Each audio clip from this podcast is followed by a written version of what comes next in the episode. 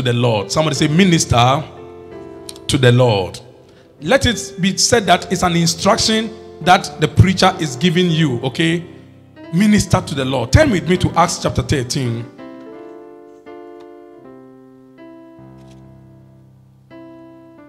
Acts 13, from verse 1 into 2. The Bible says, Now in the church that was at Antioch, there were certain prophets and teachers. And the Bible began to mention some names Barnabas, Simeon, who was called Niger. Niger means black. Lucius of Cyrene, Manaen, who had been brought up with Herod the Tetrarch, and Saul.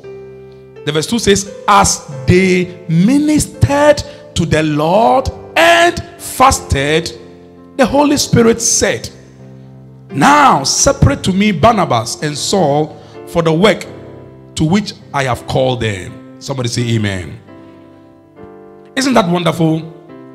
There were prophets and teachers in the church called Antioch. And the Bible says, as they, it was not just one person ministering, it was a collective effort, like we have come together like this. Okay? As they ministered to the Lord and fasted, the Holy Ghost or the Holy Spirit said. In other words, as they ministered to the Lord, the Lord ministered to them. Somebody say, as they ministered to the Lord, the Lord ministered to them. And that is a very key revelation you must keep at the back of your mind as we go on. Many of us have sought ministration from God. We would want God to minister to us direction. We would want God to minister to us instruction. We would want God to minister to us His word. We would want God to minister to us healing, deliverance, or breakthrough, or what have you. Listen, we will learn from today's message that many times God does not impose Himself on us. Many times God does not infiltrate in our camp. He does not just come just because He wants to come. He comes when we draw near to Him and then He draws near to us. Hallelujah. When we learn to minister to the Lord, I tell you, He will minister back to you. Somebody say Amen. All right. So, there are some five questions I would want us to answer today. Five questions. The question is what does it mean to minister to the Lord? Number two, why must we minister to the Lord? Number three, how do we minister to the Lord? Number four, when should I minister to the Lord? And then number five, remember we said they ministered to the Lord and fasted. So the question is, why fasting? Hallelujah. And I hope for those of us who are here for the first time, by the grace of God, today, the 12th of August 2018, we have begun a 21 day fast. Hallelujah. It is an opportunity for us to set ourselves apart. And then, as we learn how to minister to the Lord, within these 21 days until the 1st of September 2018, we believe that many wonderful things from the Lord will be ministered back to us. If you believe that, shout amen. Shout a bigger amen. All right. So, to answer the first question, what does it mean to minister to the Lord? The Greek word translated ministered, Bible says, as they ministered to the Lord. The Greek word translated ministered is that word that means to serve Christ, whether by prayer or worship. Someone say to serve Christ, whether by prayer or worship. Did you hear that? Listen, a lot of people, especially in the European world, pardon me whenever I use Europe as an example because Europe brought the gospel to Africa. The founding fathers of Christianity, the true gospel from Europe, knew that their breakthrough, their blessing, their increase, whatever came from the Lord. Unfortunately, for the those who have inherited the founding fathers, they don't know anything about how the founding fathers began. The founding fathers have laid a good foundation by, you know, teaching the true gospel, putting as a foundation the true gospel. Here comes another generation who feel that, well, we have all the blessing that came from the founding fathers the breakthrough, the technology, the increase, the manufacturing industries. So we don't need God. They believe that if you are to pray, it means that you are praying to God because you need one thing or the other. Listen, child of God, prayer is not primarily for asking things, prayer is for fellowship. Some say fellowship. Prayer is for communion. Prayer is an opportunity for us to minister to the Lord. If you are the kind who think that the reason why we pray is so that I will ask things and therefore I don't need anything and therefore I don't need to pray, you are wrong. Prayer is an opportunity given to us by God for us to involve God in our affairs. I said from the beginning that God will not interfere with our affairs. He is in his own world and we are this is man's world. I hope you know that. So long as you have flesh and blood and you live on this earth, this is man's world. Demons are not permitted in this world because before you can operate in this world, you must have a body. And demons are disembodied beings. That is why Jesus said, when you find them, cast them out because they don't belong here. Are you there? I hope you are listening. So, what I'm trying to say that in man's world, God will not intervene or impose himself or just interfere just because he created the heavens and the earth. He has handed over this world to man. It matters what you do with this world. However, we know that because of the fall, there are so many limitations that go against man. There are so many negative things that go against man because evil is in this world. And therefore, for man to thrive and flourish, not just survive. Some people live just to survive. Don't survive in this world. You must thrive and flourish in the midst of all the evil. For you to do that, you must involve God. Tell your neighbor, involve God. And one way to involve God is to pray to call unto him. He says, Call unto me, and I will answer. Jeremiah 33, verse 3. So, prayer is the primary reason for prayer is so that we will minister to the Lord. So, I said to minister is to serve Christ, whether by prayer or worship. Hallelujah. Okay, another definition. Let's read First Peter chapter 2. I want to give you another definition of what it means to minister to the Lord. First Peter 2 verse 5. Peter writing tells us that you also, as living stones, are being built up a spiritual house, a holy priesthood to offer up spiritual sacrifices acceptable to God through Jesus Christ. Somebody say amen. I like the King James Version of this particular verse. The King James says that you also, as lively stones or living stones, are built up. The King James didn't say are being built up, are built up. Say, I am built up. As a house, like look at us, as a local assembly, IPR, we are a house built up as what? A spiritual house. Mind you, the house under the old covenant was a physical house, it was a natural house. For God, or to God, when we gather like this, He sees us as a spiritual house. Are you there?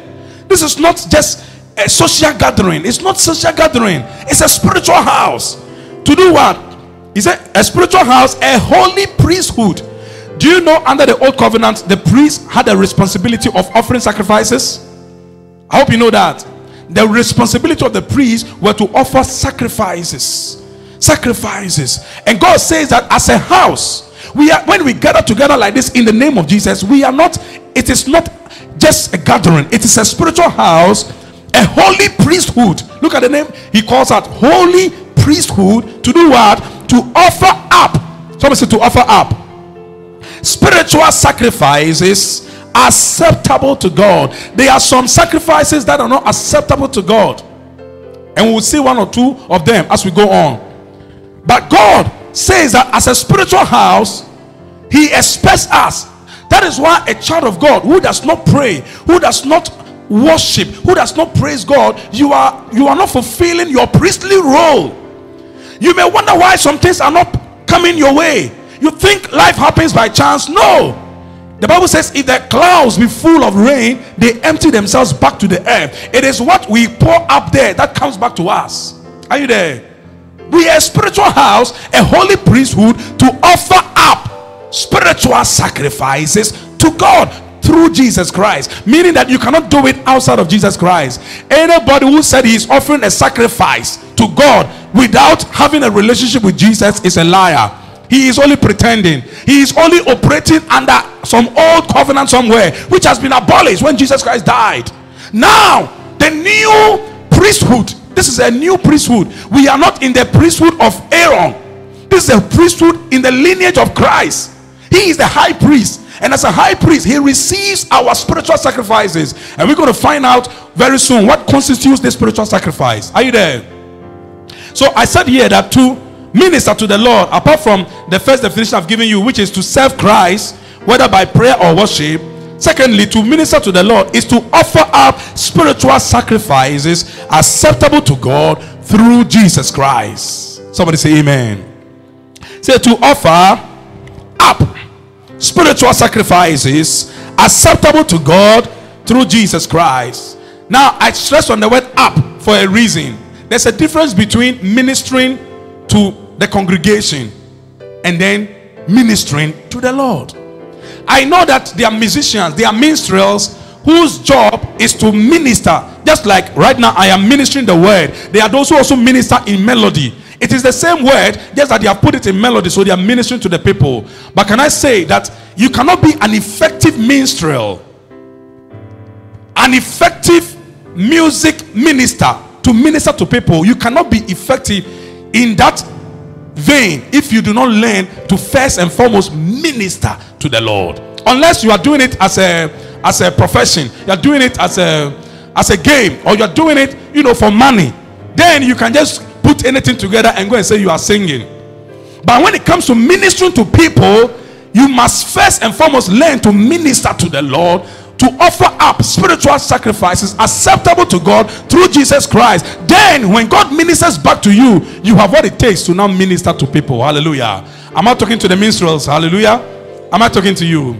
Yeah, so those who become musicians one day, those who would want to stand on platform and minister to people, you must first and foremost learn to minister to the Lord. Have you have you gotten the definition of what it means to minister to the Lord? Can I go on? All right. So let's go on to the next question. Why minister to the Lord? Somebody may ask, why? Okay. Did you see in the verse 2? Bible says, as they ministered to the Lord and fasted, the Holy Spirit said. How does the Holy Spirit speak? He speaks through us. Is that not so? Now means that amongst the prophets and the teachers who were gathered in the church of Antioch, one of them was used by the Holy Spirit to, to communicate a message. And this was the first time some people were separated from the church on a missionary journey, apostolic assignment. And this was Paul and Barnabas. Hallelujah. It was while they were ministering to the Lord, the Holy Spirit also ministered to them by speaking through one of them. This to give you a picture that when we minister to the Lord, the Holy Spirit gains room. He gains the avenue to use anybody, including the minister or anybody in the congregation, to minister back to us. Hallelujah. I pray that when we gather together as a spiritual house, we will be so flexible in the hands of God that when we are ministering at any given time, at any given time, when God wants to use you to minister to us, you avail yourself. Are you there? All right. So I wrote down something here. I said, as we minister to the Lord, He responds by ministering back to us. Never forget that. I said, God does not intervene in our situation if we choose to do without Him. No, if man says I don't need God, he will never intervene. Some people have questioned why is it that if God were existing, if there was any God, why is it that there's trouble everywhere? Who told you that God just intervenes in? This is man's world. God has his world. His world is a perfect world. When the first rebellion took place, when Lucifer rebelled with the one third of the angels, God didn't take chances. He asked Michael and his angels to put all of them out of heaven. So in heaven, there is no chaos, everything is in order. Unfortunately, the first Adam allowed this same Lucifer to intrude in his world, and ever since there has been evil in this world. And God, thank God, He brought His Son Jesus Christ, who paid the ultimate price and has given us the authority to rule in the name of Jesus. But if you do not involve God by calling on Him, by ministering to Him, God does not intervene. So don't say that if there, if God exists, why is it that there's trouble? Oh, this is not God's world, this is man's world. Hallelujah. I said, God does not intervene in our situation if we choose to do without Him. He does not impose Himself on us. Say, God does not impose himself on us. Look at what James 4 8 says. James 4 8 says that draw near to God and he will draw near to you. In other words, he responds to the one who reaches out to him. Say, God responds to the one who reaches out to him. Have you found James 4 8? He says, draw near to him. Let me read it. Let me not paraphrase it. James 4, verse 8. He says, Draw near to God, and he will draw near to you. So, have you wondered ah, why is God so far away? Could it not be because you have also chosen to be far away? Am I talking to congregation of IPR? I said, maybe you maybe ask yourself, it seems God is far away. Probably you also are far away. That is why God seems to be far away. He says, draw near to God, and he will draw near to you. Have you seen that God has not imposed himself on us? He does not just intervene just because he wants to. No. If you look, we are the only creation of God, the creature of God that has the moral right to say, I choose to serve God, I do not serve God. We, we, we are the only creation of God that have that, uh, what do you call it, uh, that ability. It is called the soul. The soul is made up of your mind, your will, and your emotions. Man can exercise his will for or against God. Man can choose to say, I don't need God. And God will not, God will not say, No, no, no, no, I created you, you need me. No, that's your choice. But mind you, every choice has its consequence. Hallelujah. All right. So I said one way by which we draw near to God is by ministering to Him. He says, Draw near to me, and I will draw near to you. One way by which we do that is by ministering to Him. And I've already told you what ministering to God is. I said, What? To serve Christ by I mean whether by prayer or worship that is to offer up spiritual sacrifices acceptable to God through Jesus Christ. Have you gotten the reason why we must minister to the Lord? Please, have you gotten? Can I go to the next question? The next question is how to minister to the Lord. Because we have seen in Acts chapter 13, the verse 2, that as they ministered to the Lord. So the question is, how do we minister to the Lord? Turn with me to Hebrews chapter 13. Don't forget that we are built up as a spiritual house, a holy priesthood to offer up spiritual sacrifices acceptable to God. Have that at the back of your mind as we read Hebrews 13, the verse 15. Okay. I read. Therefore, by him, by who? By Jesus Christ, let us continually offer the sacrifice of praise to God. That is the fruit of our lips, giving thanks to his name. Hallelujah. Well, that is the meaning of that verse, but I, I, wish to read it in the King James. For whatever reason, I prefer the arrangement in the King James Bible. So let me just read Hebrews 13, verse 15 from King James. He says, by him, therefore, let us offer the sacrifice of praise to God continually. Did you see where the word continually appeared? Here, he is emphasizing on the word continually. But the New King James says, therefore, let us by, by him, let us continually offer. It is the same, but it, it mildens the import. When you read it in the New King James, the King James says, By him, therefore, let us offer the sacrifice of praise to God continually. That is the fruit of our lips giving thanks to his name. Someone said, The fruit of my lips. Hey, so your fruit, your, your lips has some fruit. That is what? Thanksgiving. Under the old covenant, they used to offer physical fruits. They used to offer animals. They used to offer incense. Bible is telling us that as a spiritual house, a holy priesthood, we don't need all those sacrifices. We don't need any incense. We don't need any animal. We don't need any fruit. What God requires of us as a spiritual house is to offer to God continually the fruit of our lives. And he told us what the fruit of our lives is giving thanks to his name. So if a child of God lives a life without thanking God. We take life for granted. Do you think that it was by chance that you woke up and you are still breathing? Some are on oxygen as we are talking right now. And every minute counts as far as the cost of the supply of oxygen in the hospital is concerned. Say, I choose to give thanks to God. He says, In everything, in how many things? Give thanks, for this is the will of God in Christ Jesus for you or concerning you. In everything. Learn to live a life of thanksgiving. Learn to say, Father, I thank you. He didn't say, for everything. Don't say, Father, I thank you for this accident. No, you are saying, Father, I thank you that even in the midst of the accident, is working together for my good. There's a difference between in everything and for everything. We are not thanking him for the evil, but we are thanking we are thanking him that in the midst of the evil is working together for our good. Somebody say amen. So therefore, by him let us continually someone say continually. Don't do it once upon a time. Don't do it when you feel like it. Don't do it when things are good. Continually means good time bad time on the mountaintop in the valley in the water in the fire. Continually. Therefore by him let us continually offer the sacrifice of praise to god it's not just singing. Those of us who have taken praise time for granted, worship time for granted, prayer time for granted, we don't just come and pray and sing. It is our priestly responsibility to offer up spiritual sacrifices unto God. I hope you remember I've been saying in this house that when I was young and they were teaching us in Sunday school, anytime they tell me do something, I always want to find out why.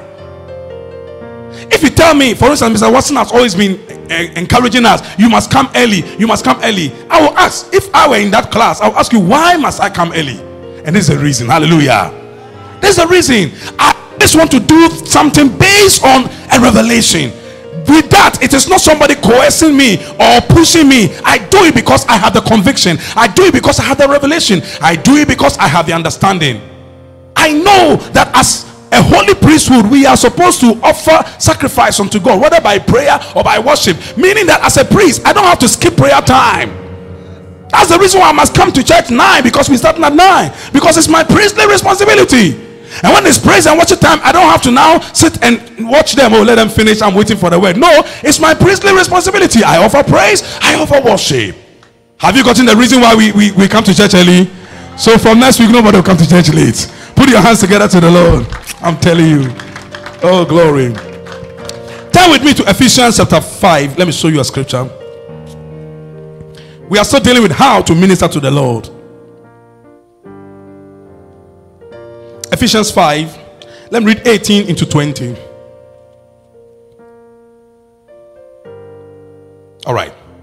Verse 18 says, And do not be drunk with wine, in which is dissipation, but be filled with the Spirit Verse 19 says, speaking to one another. I told you that the phrase one another here doesn't communicate the real import. The King James says, speaking to yourselves. In other words, I, I speak to myself. You speak to yourself. Speaking to yourselves in psalms and hymns and spiritual songs. Singing and making melody in your heart to who? To who? To the Lord. We are dealing with minister to the Lord. Okay? Verse 20 says, Giving thanks always for all things to God the Father in the name of our Lord Jesus Christ. Somebody say, Amen. Do you know or do you remember when we taught on baptism in the Holy Spirit? We read this particular scripture. You can go back to it on YouTube, receive uh, baptism in the Holy Spirit. And then we said in that message that the Holy Spirit when a child of God is born again and he receives the Holy Spirit, the Holy Spirit lives on the inside of you. But it doesn't mean that he has filled you up. The Holy Spirit comes to join himself with your spirit. He who is joined to the Lord is one spirit. Yet, it doesn't mean that he has taken over your soul. But when we are filled with the Spirit, He takes over your mind, your will, and your emotions until He flows through you as rivers of living water. So, this scripture is very revealing in the sense that if scripture is telling us in Ephesians 5 from 18 that do not be drunk with wine, in which is dissipation, but be filled with the Spirit, and then there's a comma in the New King James, meaning that the next line explains how to be filled with the Spirit. Is that right? Verse 19 says, speaking to yourselves. Let me use the word yourselves from the King James. Speaking to yourselves in Psalms. So the, in ministry to the Lord, there's a place for speaking to yourself in Psalms. I hope you know Psalms. The Lord is my shepherd. I shall not want. He makes me to lie down in green pastures. He leads me beside the still waters. He restores my soul. He leads me in the paths of righteousness for his name's sake. Yea, though I walk through the valley of the shadow of death, I will fear no evil, for thou art with me. Thy rod and thy staff, they comfort me. Thou preparest a table before me in the presence of my enemies. Thou anointest my head with oil. My cup runneth over. Surely goodness and mercy shall follow me all the days of my life, and I shall dwell in the house of the Lord forever and ever. The Bible says, as you are doing that, the Spirit of God fills you up. He does what? He fills you up from within. I told you that the Holy Spirit doesn't fill us up from outside. Anybody who tells you that fasting opens the door for the Holy Spirit to enter, he is misleading you. Because in doing that, you will be you will be opening the door for another spirit to enter. You must have received the Holy Spirit first and foremost. So, in speaking to yourself in Psalms, the one who is on the inside now fills you up. Hallelujah. All right. So the next line says what? Speaking to yourselves in psalms and hymns. I hope you know hymns. Which hymn do you love most? Speak to yourself that hymn. Oh, for a thousand tongues to sing my great Redeemer's praise. Hallelujah. You speak to yourself in psalms and hymns. You can sing it, you can speak it. Here he's talking about speaking. There are times where we speak the hymns, there are times where we, we sing them. And can it be that I should gain my you know that song? And can it be that I should gain an interest in the Savior's blood? Died he for me? Who caused his pain for me, who him to die. Amazing love, amazing love, I in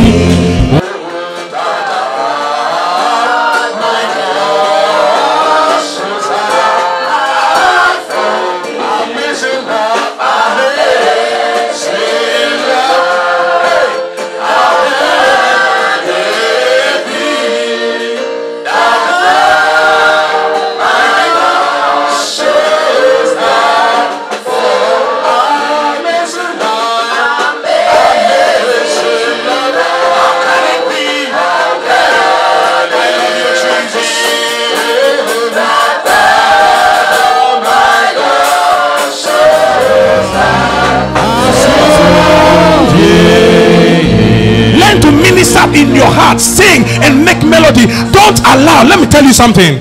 Please you can you can just take a seat. Let me tell you something. What a lot of us don't know is that in our warfare in our christian warfare in our fight of faith the enemy targets one thing your joy. Someone say your joy. Say my joy.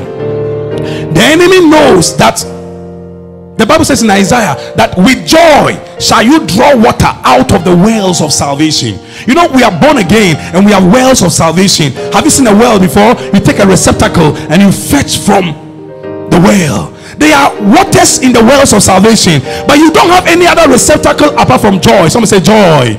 So with joy shall you draw water out of the wells of salvation. And then Nehemiah also says, The joy of the Lord is your strength.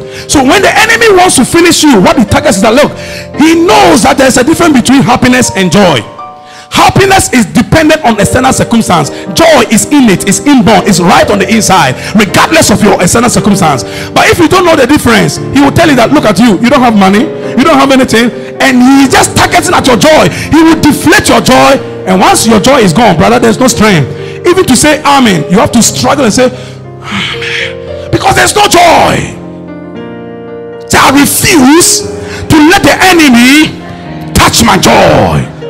Do you know Satan could touch everything about Job? I'm telling you, he touched everything. But I like the confession of Job. Job said, Though he slays me, yet will I praise him.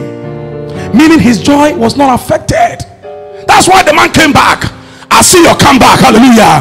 Whatever the enemy has stolen, he's going to restore sevenfold in the name of Jesus Christ.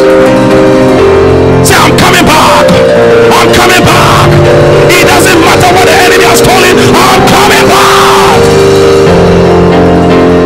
I like it when the, the prodigal said, the prodigal son said, I will arise and go back to my father. Somebody, you are rising. Hallelujah. Glory be to God. Thank you. So let's finish Ephesians 5. I'll show you some things. He says, singing and making melody in your heart to the Lord. Verse 20 says, giving thanks always for all things. Here he used for all things. But in in in, uh, in First Thessalonians, he says, in everything. He said, giving thanks always for all things to God the Father in the name of our Lord Jesus Christ. That is how to minister to the Lord. So let me tell you something. If this is the same way by which we get filled to the Spirit, then let me tell you what I wrote down here. I said that meaning as we minister to the Lord, the Holy Spirit fills us up from within. Did you get that? He fills us as you minister to the Lord, He ministers to you back. He fills you up from within. Then I said, No wonder as they minister to the Lord, the Holy Spirit spoke. Because what fills you up, I even wrote it down here. I said, What? What fills you up comes out through your lips. Is it not true? Jesus said, Out of the abundance of the heart, the mouth speaks. So when you're ministering to the Lord, the Holy Spirit is on the inside, He fills you up. And as He fills you up and begin to flow through your lips, boy, realize somebody's prophesying. Before realize somebody has a revelation, somebody has a hymn, has a psalm. That is what church is supposed to be like. Hallelujah. I see God raise prophetic ministers in our midst who will speak by the inspiration of God. As we minister to the Lord, the Lord will speak through somebody. Hallelujah. Let it be, let it happen. And let nobody stop anybody. Hallelujah. Glory be to God. All right. Let me read Psalm 141. We are still dealing with how to minister to the Lord. Psalm 141. This is David. There is something about the man David can I say something? David was the only king God had in mind. Take note. David was the only king God had in mind in the sense that he was supposed to be a type of the Christ to come as a conquering king. You know, when Christ is coming back to the earth, when we are coming back with him to the earth, he will come as a conqueror, not as a lamb. This time he is coming as a lion the lion of the tribe of Judah. He is coming as a conqueror to the extent that even the, the, the sword that proceeds out of his mouth will, will, will finish the God's nations. Think about it. He is not coming as a lamb, he is coming as a fierce warrior. And David, under the old covenant, was supposed to be a type of that Christ to come.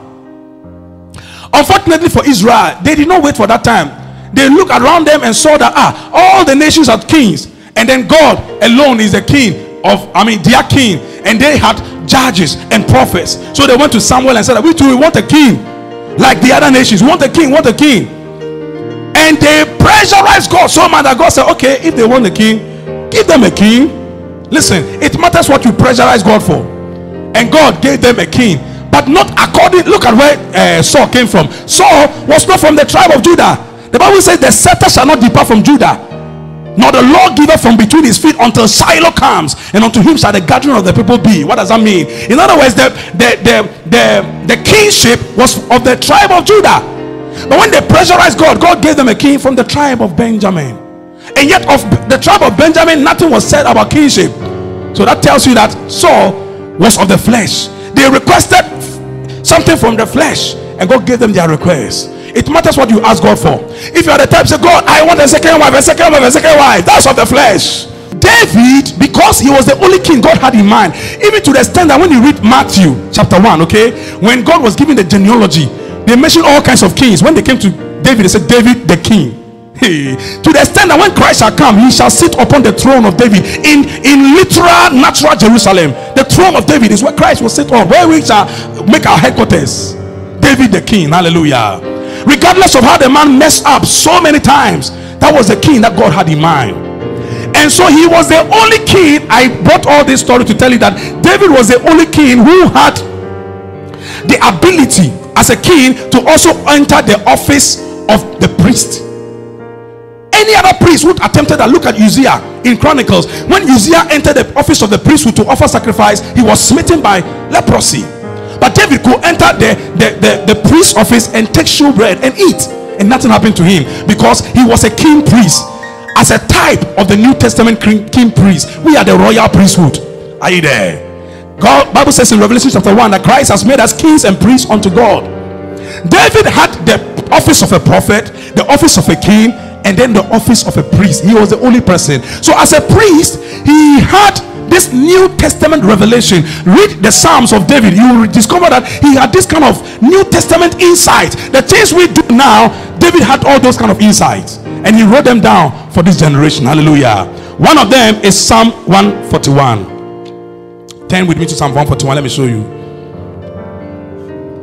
Psalm 141. Verse 2. Look at David. David said, Let my prayer be set before you as incense. Then he said, The lifting up of my hands as the evening sacrifice. Hallelujah. Did you hear that? David, by revelation, was saying that a day will come when they wouldn't need, the priests will not need incense again. The, the day will come when the ultimate sacrifice has been made. This is Jesus Christ who died as the Lamb of God slain from the foundation of the world. When the ultimate sacrifice has been done, man wouldn't need to offer any sacrifice again, whether it's fruits or his animals or burning of incense or burning of any any uh, what do you call it spice spices for that matter. So can I say from this house? This is knowledge that we must receive. That if anybody tells you that you must, if, if you want your prayer to ascend to God, you must burn some candle and burn some incense or put some lamp somewhere or put on some garment somewhere or smell something. Hey, it's evil. It has been abolished under the law. In Christ Jesus, He says, Let my prayer be set before you as incense. So in Christ, when we are praying, that is incense before God. Did you hear that? That is why I'm, I'm giving you another reason why you must not skip prayer time. Don't say that, oh, the prayer warriors will pray or the intercessors will pray. No. When we are as ministers ministering to the Lord, when we are praying, we are offering incense before God. Let my prayer be set before you as incense, and the lifting up of my hands has the evening sacrifice. There was something called the evening sacrifice, which God could not turn his, his back towards. Anytime they offer the evening sacrifice under the oak covenant, it smelled in the in nostrils of God as good. That, have you seen why I keep on saying that? Lift up, you know, your hands. There's a reason. There's a spiritual reason. Even Paul, the apostle, spoke about it. Let me show you. Let me show you in First Timothy chapter two, verse eight. First Timothy chapter 2, verse 8. He says, I desire. The King James says, I will, therefore, that men pray everywhere, lifting up holy hands without wrath and doubting. Did you see how God calls our hands? God calls our hands what?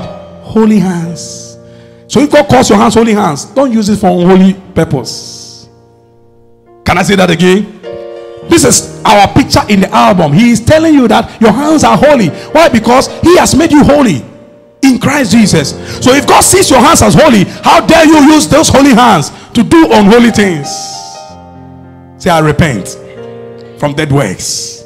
Praise the Lord. All right. I will therefore the men pray everywhere, lifting up hands without wrath. The word wrath, by implication, means that the Greek word actually means that without seeing it as a punishment. When we say lift up your hands, it's not a punishment. There is a spiritual connotation, there's a spiritual significance. When we lift up our hands, according to Psalm 141, verse 2, David says, It is like incense before God the evening sacrifice. Let my prayer be set before you as incense, and the lifting up of my hands as the evening sacrifice. So I will therefore that men pray everywhere. The New King James says the men. So he was making it specifically as if to exclude the women. So I like the King James. The King James says men pray everywhere. And I told you that man is not different from woman. The difference is that one has a womb, one doesn't have a womb. It is womb man, the man with the womb.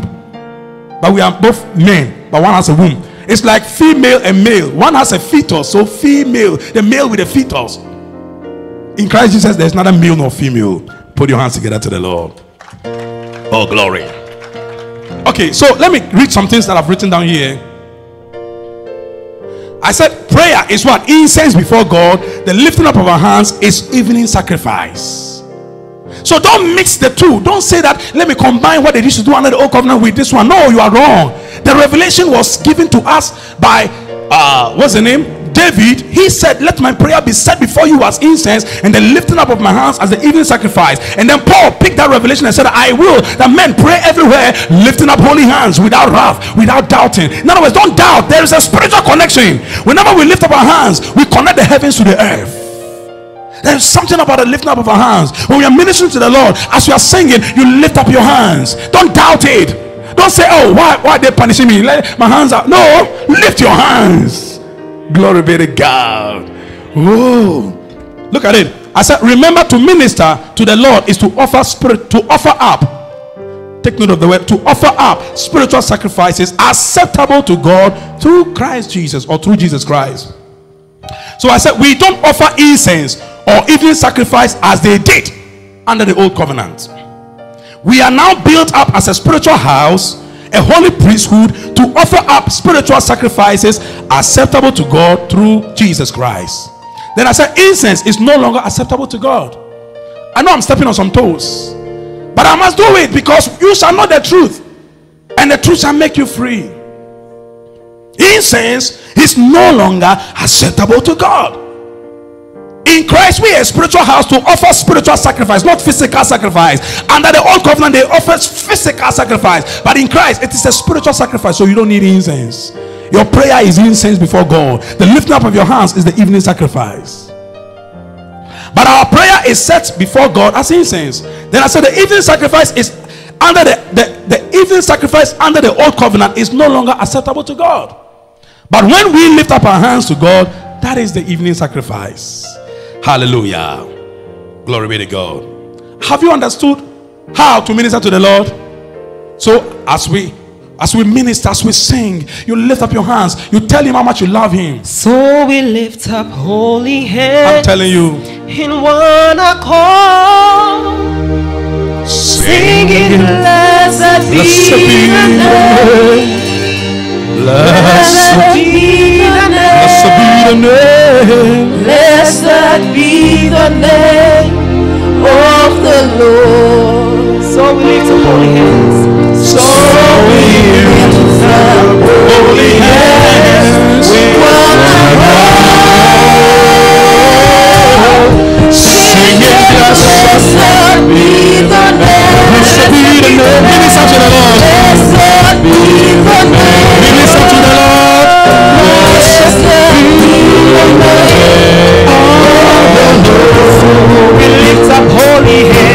Can we go to the next question? When must we minister to the Lord? Who, who can guess the answer? Or you are sure of the answer? When? Say you did it. I like that. Somebody say always. I think we saw it in, in Hebrews 13 15. Is that right? What did he say? Let us always. Is that what he said? Hebrews 13 15. Go back there. He says, What? Therefore, by him, let us continue. Some say continually offer the sacrifice of praise to God. That is the fruit of our lips, giving thanks to his name. And of course, Bible tells us praying always with all supplic- um, all prayers and supplication in the spirit. So always, somebody say always. No wonder in Psalm 34, verse 1, the psalmist, this same David, said, I will bless the Lord. How? How many times? At all times. And his praise shall continually be in my mouth. Say, I will bless the Lord at all times.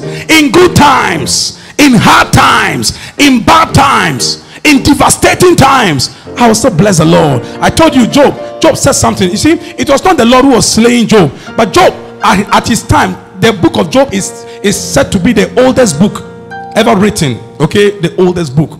And Job, at the time, didn't have the revelation of Satan. All he knew was God. So, whatever happened to him, whether good or bad, he said, The Lord has given and the Lord has taken away. Did what, do you know what he said? He said, Blessed be his holy name. To Job, it was the Lord who took away because that's the only thing that he knew. Then he said, Though he slays me, yet will I praise him. To Job, it was God who was slaying him. But he didn't know that somebody had sought permission from God to test him.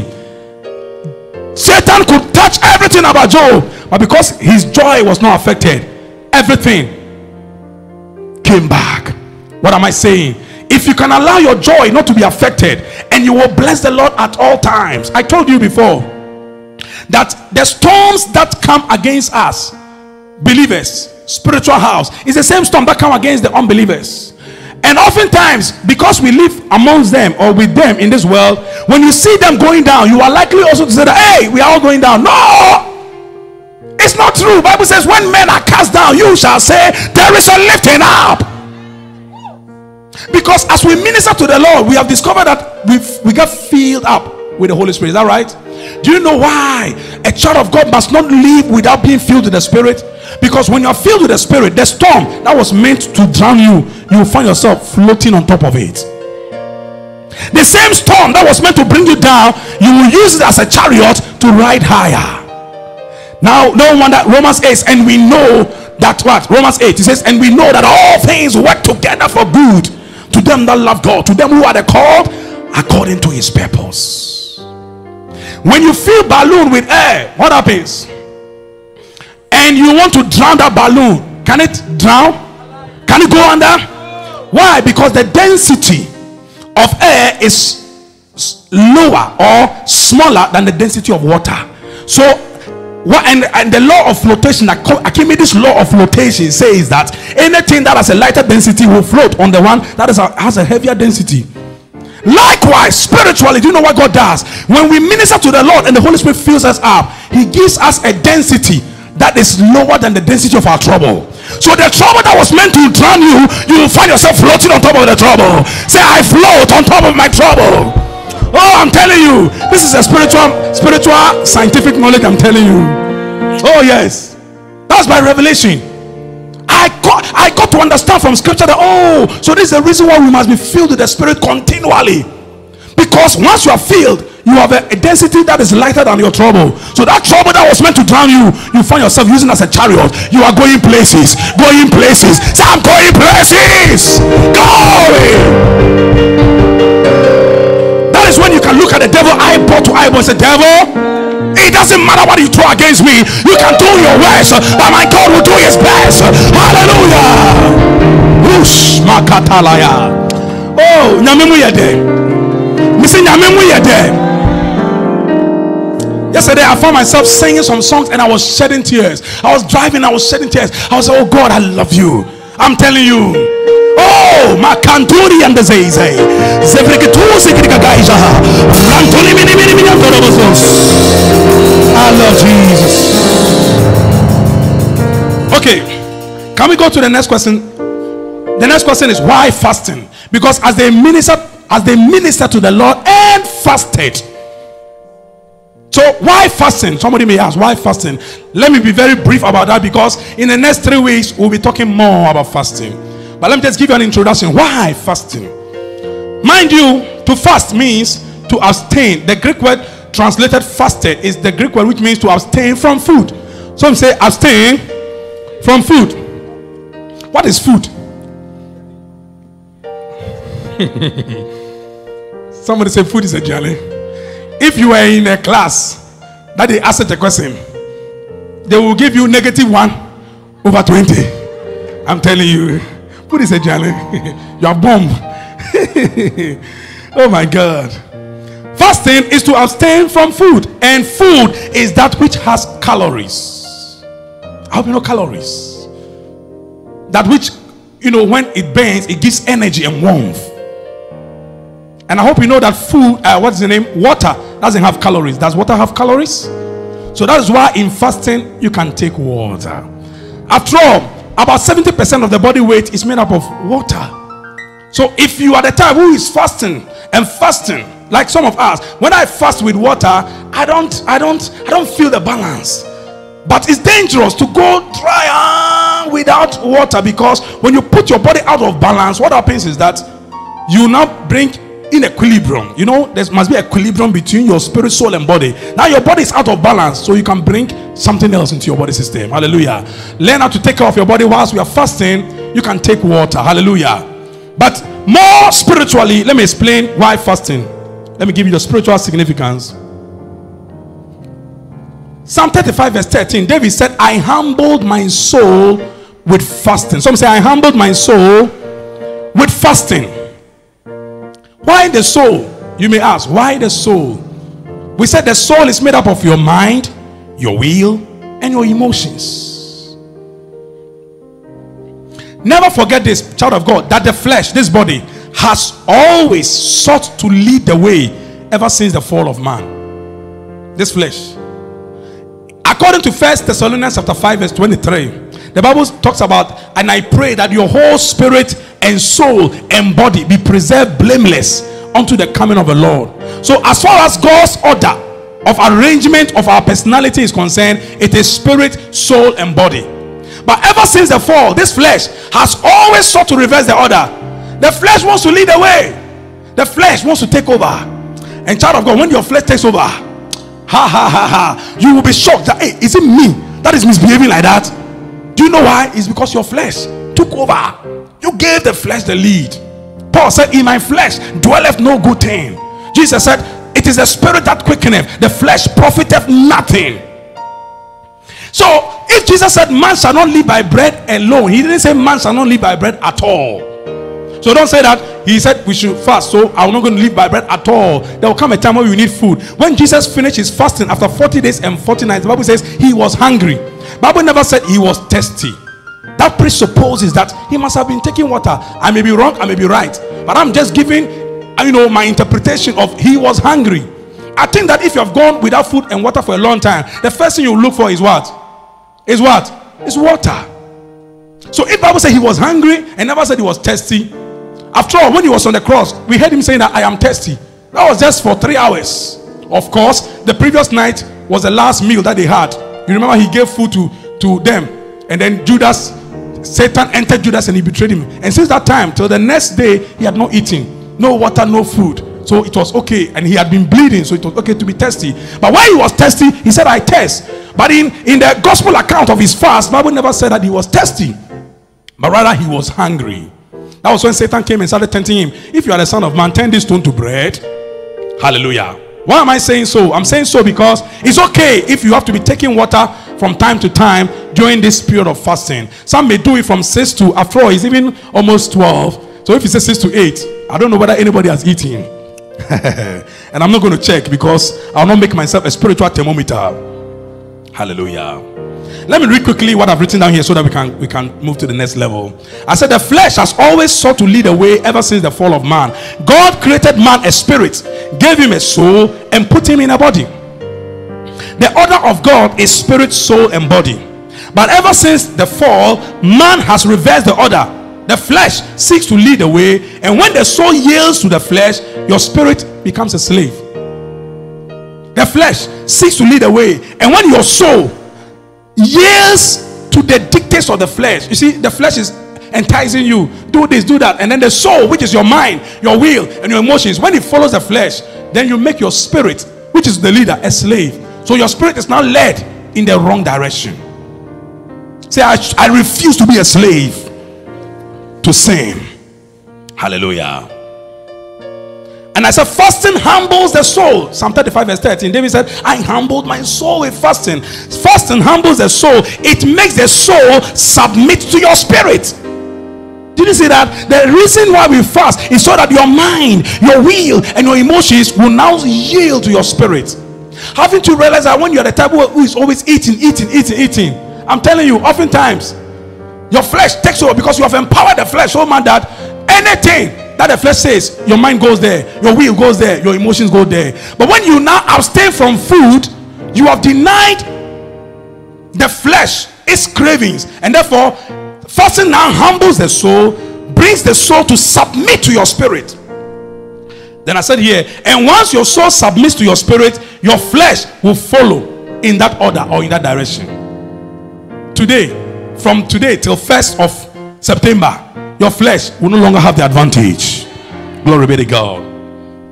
I said, when the flesh gains the lead, it becomes an interference. Do you know interference? Have you known radio waves? Radio signals where there's an interference. I think when we're doing praise and worship, there was some interference. We hmm. said that the thing that you're supposed to hear, you can't hear clearly. When the flesh gains a lead, it becomes an interference. You cannot hear from God. You cannot pick prophetic signals. Mind you, your spirit, our spirit, acts as a prophetic antenna. According to First Corinthians 2 11, it says that what man knows the things of a man except the spirit of man which is in him. So it's our spirit that knows. Say, my spirit knows. How do you know that this is the right man for you to marry? You know. How do you know that is the right woman for you to marry? You know there is a click, there is a connection. Some say connection. I don't know who now now you must zoom. You just know that. Mm, this is the one. I like your smile. It means that you will know, you will know. Hallelujah. You will know. And if it's your flesh that is also leading you, you will know. Because once your flesh leads, I'm telling you, you, go, you can't even sleep if the Spirit of God is involved. When you sleep, your sleep will go. You sleep and your eyes are open, you'll be counting the ceiling. Hey, hey, hey. It's the flesh that is taking over. But when God leads the way, there is peace, there is joy. Glory be to God. So I said that your spirit acts as an antenna. It is a spirit that quickens. It's the spirit that, that the flesh does not profit anything. Your spirit, when it gains the ascendancy, acts as a prophetic signal or a prophetic antenna that picks prophetic signals. That is why when they were ministering to the Lord and fasted, they could hear that the Lord, amongst the names that were mentioned, Barnabas, Simeon, Lucius, uh, Niger, you understand? All the names that were mentioned, how come it was Saul, that is Paul the apostle, and Barnabas that were to be separated for a missionary journey. It was because their spirits were sensitive. Somebody who was so in tune with the spirit could pick that this is what God is saying.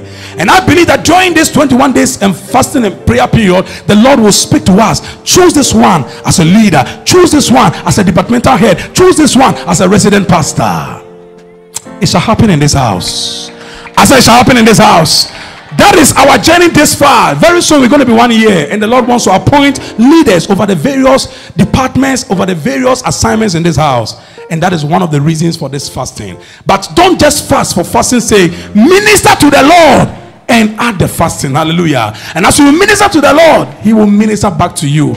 I pray in the name of Jesus Christ, this house, as we embark on this 21 day journey, it shall become not a religious assignment, but periodically, year after year, we will set those times aside and we'll call it times of refreshing.